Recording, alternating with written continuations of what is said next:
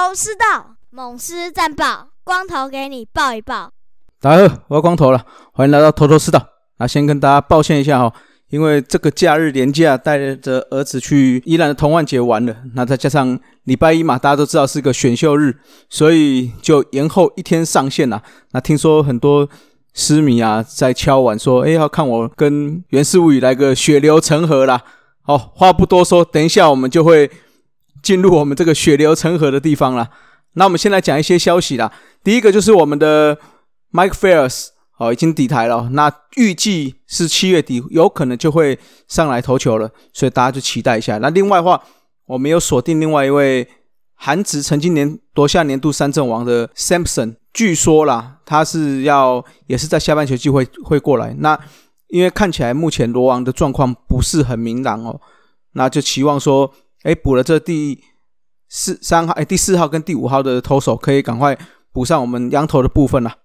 好，那就进行我们的猛狮战报了。那上周的比赛哈，第一场比赛就是遇到了龙队哦，打线受到了布里汉的封锁，一直到六局上才趁着布里汉的爆头，再加上传球失误，攻下两分追平比数了。七上的时候，布里汉就投出了室外球保送。二垒有人情况下，陈崇廷击出内野滚地，造成状元刘基宏哦发生了击球失误，也让我们拿下了超前分呐。那这场比赛我觉得最关键的就是比赛的后段，分别是江国谦、傅余刚跟陈玉文在这七八九这三局哦，那都有守住啊，那也拿下了本场的胜利啊。那古林瑞阳九十五球投满六局，被打了四支安打，失两分。啊，一个保送跟五次三中，拿下了本季的第六胜，也获选了单场 MVP 了。那这场比赛的第一局上，李成林的二连打就是统一队史上的第五千五百支二连打。那另外的话，我刚才提到傅余刚投满一局，所以他也达成他个人生涯的第四百局的投球了。好，那第二场比赛哦，就是我们的打线，前三局就攻下了五分哦。那另外的话，本场比赛罗伟杰。单场打出三支安打，而且都各带有两分打点，也就是单场六分打点啊，这是他个人生涯新高。那另外科瑞六局被打七安，投出四个三振跟一个室外球保送，失了两分都是自责分，取得本季的首胜哦。哦，你看这么久了，到现在才拿到首胜，其实是有一点点久了。那另外的话，三局上半高国庆打出了打点，这是他生涯的第九百分打点了，这是联盟第七人达成了。好，那就到了这个算是血流成河的这场比赛哈。在这场比赛上周的第三场比赛，我们与乐天在台南主场的正面交锋。那我们派出来的就是胡志伟啦。那面对对方的曾仁和哈，其实最主要的关键就是在五局下啦，就是林子豪在三垒的时候，严红军一个传三垒的牵制，原本是判定安全上垒，那因为经过电视辅助判决啦，认为。梁家龙踩到了我们子豪的手上，那子豪因为被踢走了嘛，经过辅助判决的时候是有离开垒包，那裁判也接受了改判。到了第六局的时候，胡志伟续投解决掉陈俊秀之后，轮到梁家龙上打击，这个时候全场的失迷啊，嘘嘘声四起。梁家龙也是，我觉得他的表现也算是不错啦，就是虽然大家说他哎好像很很摇摆啊，还有一个什么。轻蔑的笑容，其实我觉得那个就是面对压力的一种嘛。在这个情况下，胡志伟对他就直接投出了触身球，那两队就清空了板凳。主审看完了重播判决之后，认为胡志伟是故意触身球，那把他驱逐出场。这个等下我们再来讲。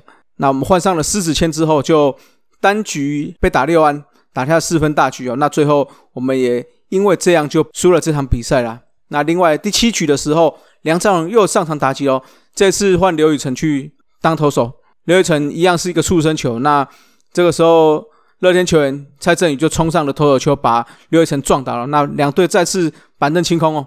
那所以这一次这波的话，就是除了蔡振宇跟刘宇辰之外，柯瑞也在这波冲突中遭到驱逐出场了。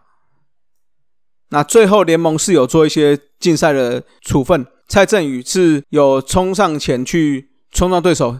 所以会禁赛十场，罚款十一万。好，那我们这个是里面罚最重的一的一人呐。好，那我们就来讲一下这个冲突的我的看法啦。第一个就是我个人认为哦，梁家荣不是故意去踩子豪，这个大家应该都是都可以理解。好，那至于差下去的时候，子豪被踢走了，那被踩伤了，主审你要去，哎，裁判看过辅助判决之后，你要去做改判。我觉得这个部分，哎，也是丙总比较争论的地方啊，就是说我已经攻占垒包，可是你是把我踢走，甚至把我踩伤了，那下一次有可能会。因为疼痛关系，所以会离开了雷包，那被判出局。你要改判，也会造成后续这些问题。我觉得裁判当下应该要更审慎思考这个问题啦。那再另外就是说，当下我觉得还有一个冲突的原因，就是哎，梁家荣当判决改判了之后，有做正臂的动作。那我觉得对，在对方就就就是说，在统一这边看起来一定会有一点感觉不到不满嘛。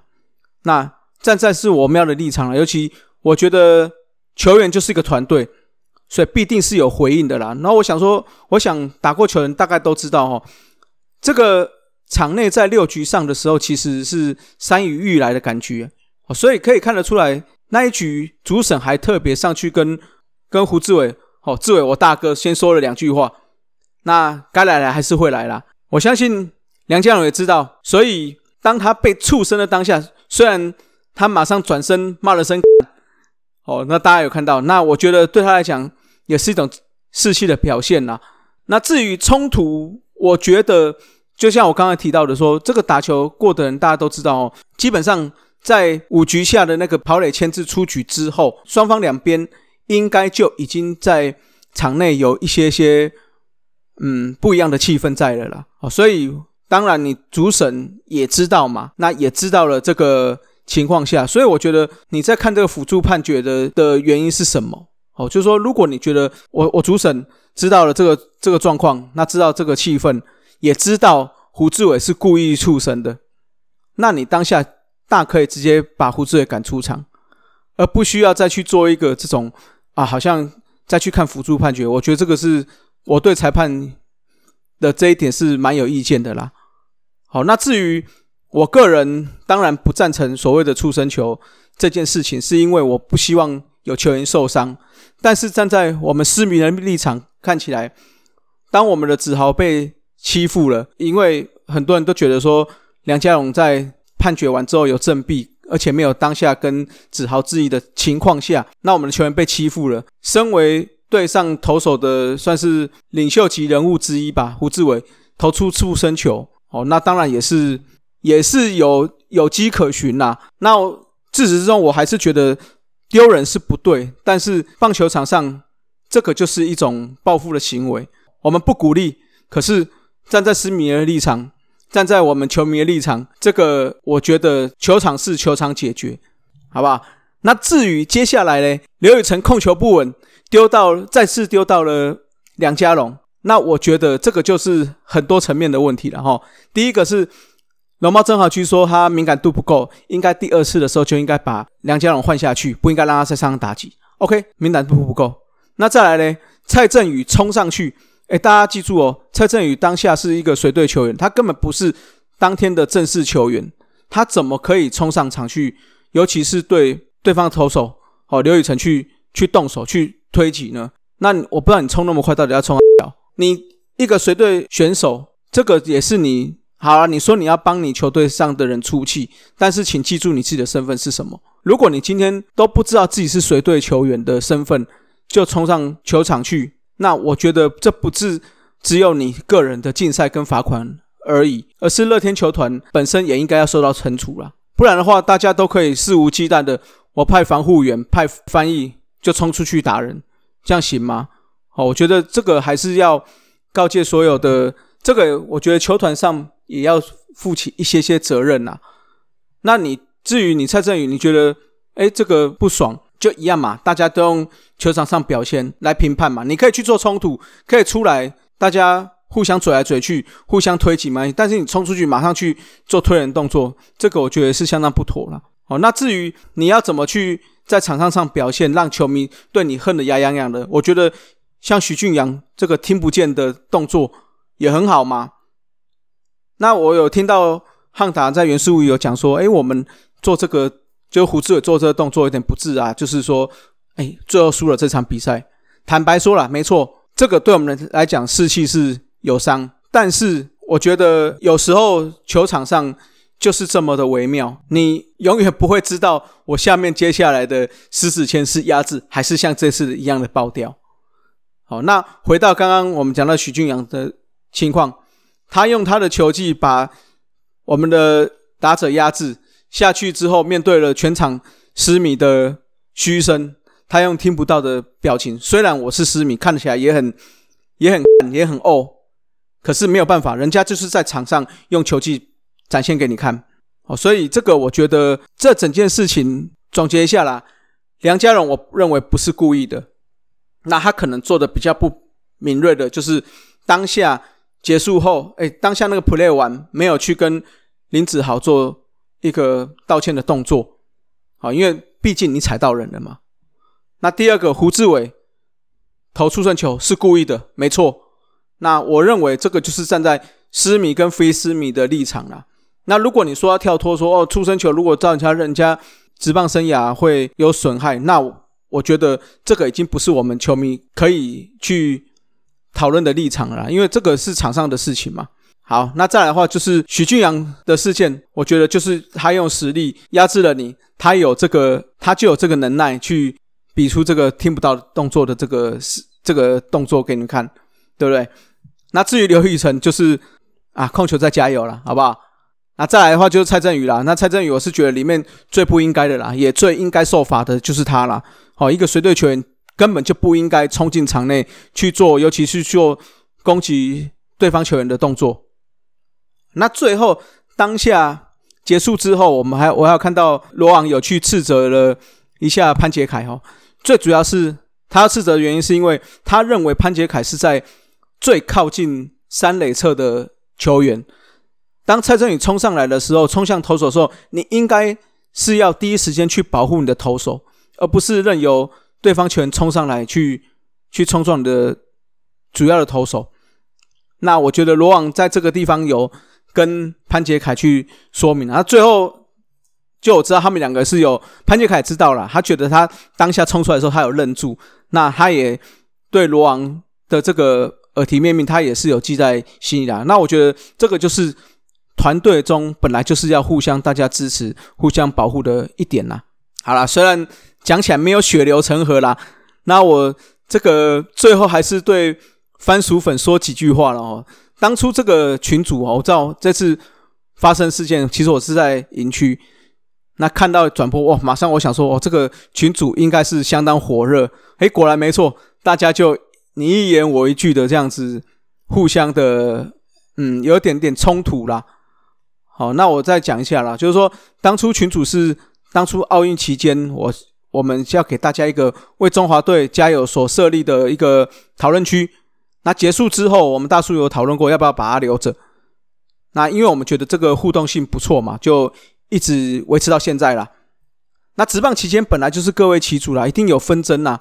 所以说老话一句哈，大家在上面还是要理性一点啦。因为是这样哦，群主这种地方就是有好有坏，因为都是用文字的，所以文字虽虽然有时候没有办法表达出当下人的情绪哈，但是好处是怎么样呢？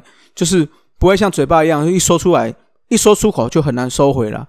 所以至少大家在打。字的当下后要送出的前一秒，再去好好思考一下，这哎这个会被伤人。那我觉得吵架在所难免啦，争论一定都有，但是群主上大叔们是没有办法像球场上一样把大家架开，那把大家拉回休息室的哦。所以就希望大家可以还是要发挥自制力啦。那一定有人会说，就把人家。就把这些人推出群组啊，这些的。可是我想说，嗯，我们大叔是这样觉得啦，这是一个自由的社会。那进入群组的人，大部分应该说几乎都是年轻人的啦，哎，都是成年人的。所以有一些不听劝的留言，尤其是影射假球的言论，我们才会开刀，才会把它砍掉。哦，所以我们还是保有大家可以发言的权利。但是总归一句话啦。球迷之所以为叫做球迷，就是各为其主嘛。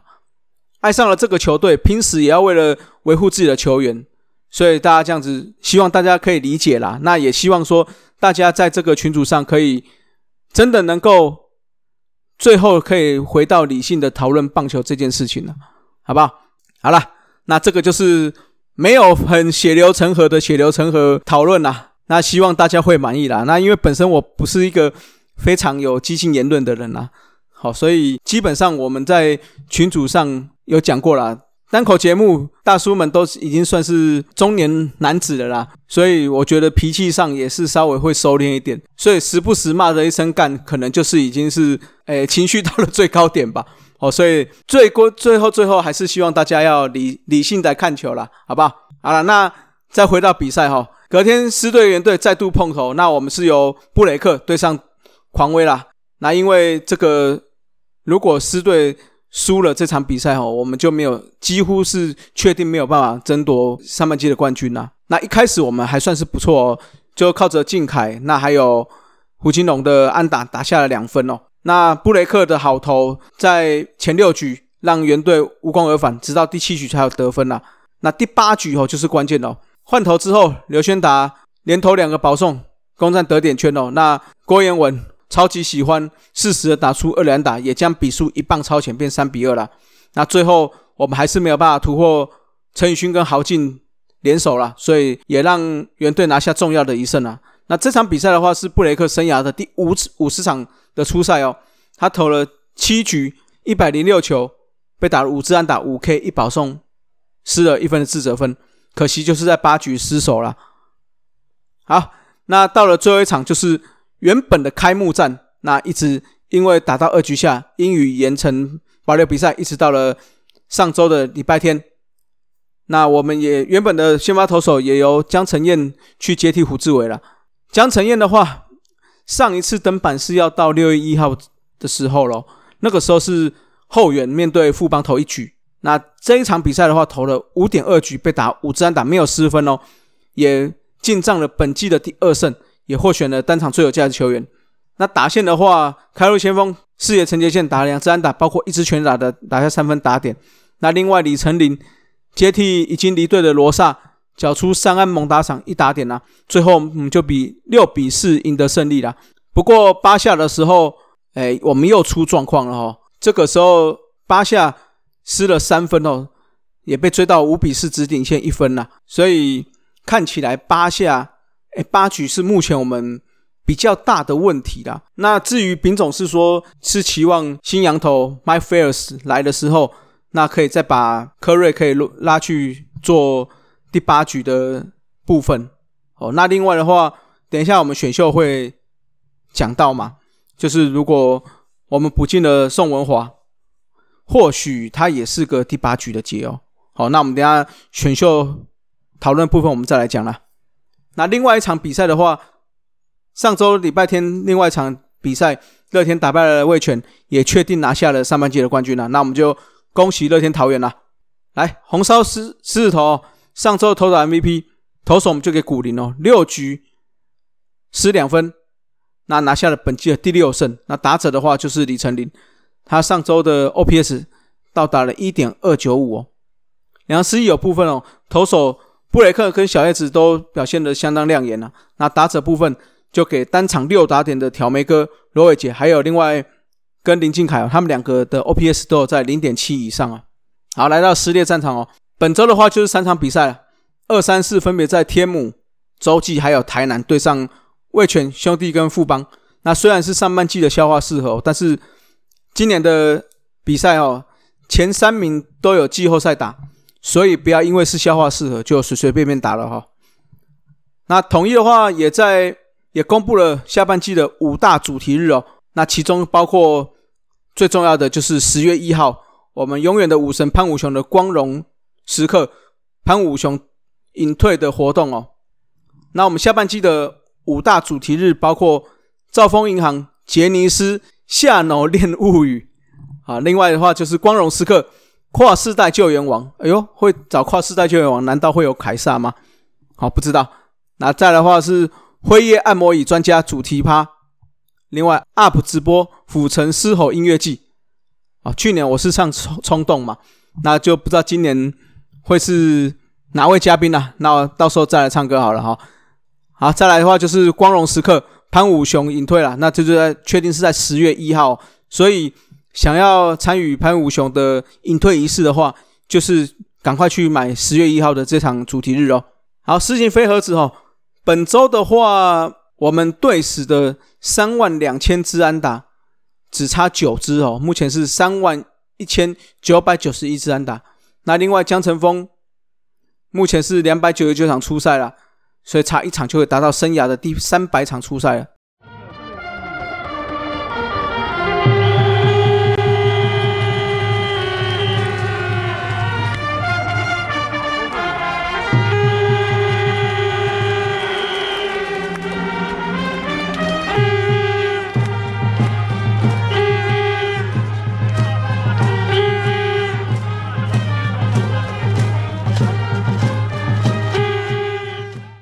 好了，那最后我们就是聊一下今年的选秀哈。那首轮的话，我们是选到了黄永传。那黄永传的话，从高一的时候就在平镇是主战二游了，尤其是固定在二垒的部分。那进职棒会不会练游击？我觉得应该是要看刘一成总教练、二军总教练给他在二军的时候去调整的。好，那打击形态我们大家都知道，它比较偏枪啊，不是炮，所以有可能是比较偏向林敬凯的部分。那因为这今年开始，兵总有说过他会把敬凯拉去游击嘛，那或许黄永传就有可能是一个二垒的人选哦。好，那我觉得这个是为什么会第一轮就选了黄永传的原因呐。那兵总自己也有讲了，是希望原本是第一轮就是锁定不是黄保罗就是。黄永传，那在黄宝楼在富邦悍将挑走了之下，所以就选了黄永传啦。好，那我们也期待说，哎，他的，因为坦白说，他的身材并不是到非常的高高大了，所以你要期待他是一个长打的打者的话，有点勉强了。所以我们还是期望说，可以跟村长林俊凯一样了，那可以补足我们这个长期二游中线这个问题啊。好，那第二轮的话选了大理的林培伟。那大理的话，这个就是选一个一垒手，因为毕竟我们一垒角落一垒这里问题还是存在啦，因为到现在还是要靠大学长来扛嘛。而且我们的一垒的 OPS 是低于联盟平均的哦，所以如果选了一个，就大理的教练是说他像前年的李展毅嘛，那就期望是真的能够选到一个大炮来补一垒的位置啊。好，那第三轮的话。是选到林少恩哦，其实坦白说，第三轮选到这个林少恩的时候，我蛮压抑的，因为我原本想说他应该在第一二轮就有可能会被挑走了，哎，结果没想到第三轮还可以让我们挑到哦。林少恩的话是凭证我们在主节目有讲啊，凭证三本柱嘛，唯一一个左投，那或许就是因为他的高三这一年可能有点受伤，所以有点点退步啦，才让他的整个。轮次掉到第三轮还没有人选哦。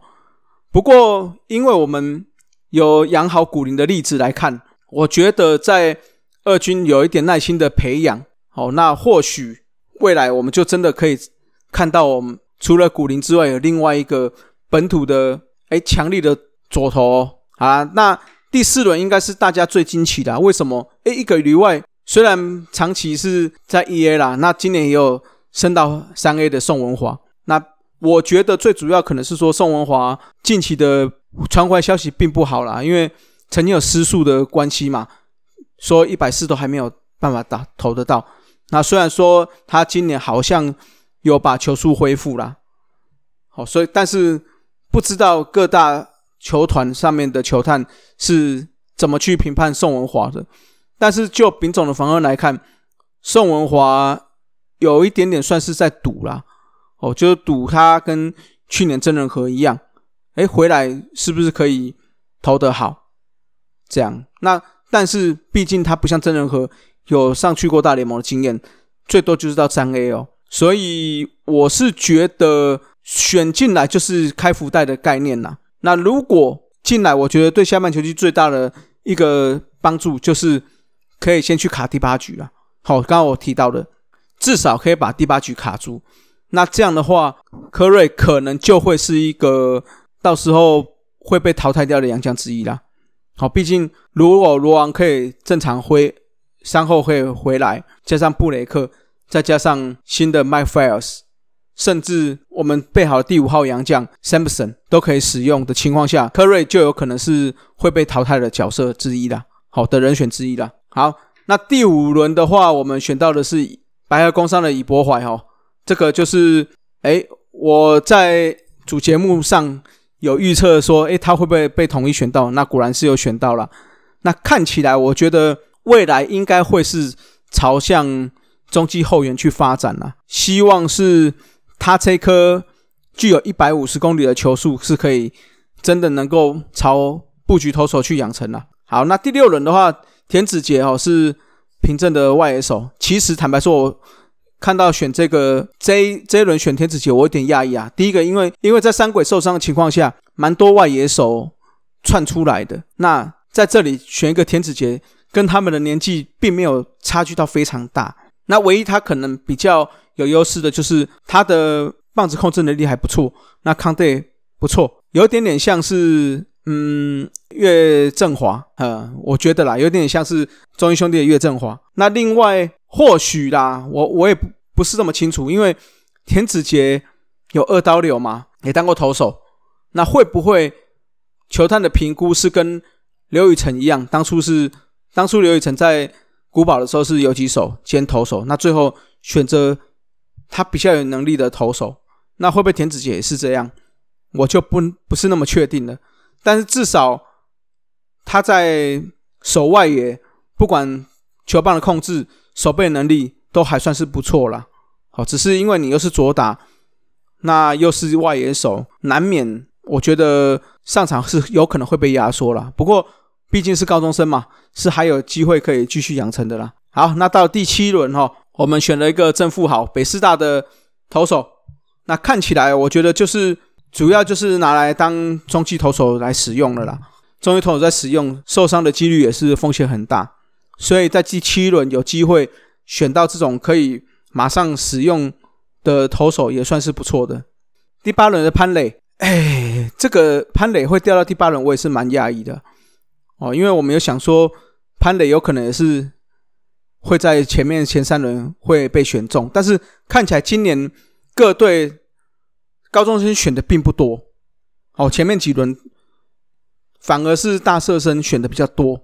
所以让潘磊的轮次就往下降了啦。那我觉得第八轮选到潘磊也是算是非常好的一个选择哦。主要就是因为我们二军有一个未来要养成主战捕手的张翔嘛。那如果潘磊在进来的时候，诶，我们二号捕手看起来三到五年后也是有着落了。那因为大家都是比较看好他的打击嘛。那如果真的捕手养不起来，好，那我们还有。像李成林啊，像罗伟杰这种这种路哈，可以去去让他学习的。所以对我们来讲，就是两边都可以走的路。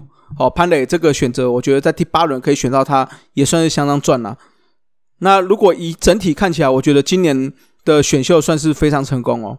在一个选选秀小年的状况下，能够补到我们所需要的中线，欠缺的强打一垒。也有补到像宋文华这种里外等级的，那甚至还有左投左手的外野，另外可以的中继，任甚至是未来三到五年后的二号捕手。所以今年的选秀，我觉得策略是相当成功了，运气也是相当好了。好，那就期待这八位选手哈，能够为我们统一师打下接下来的大好江山呐。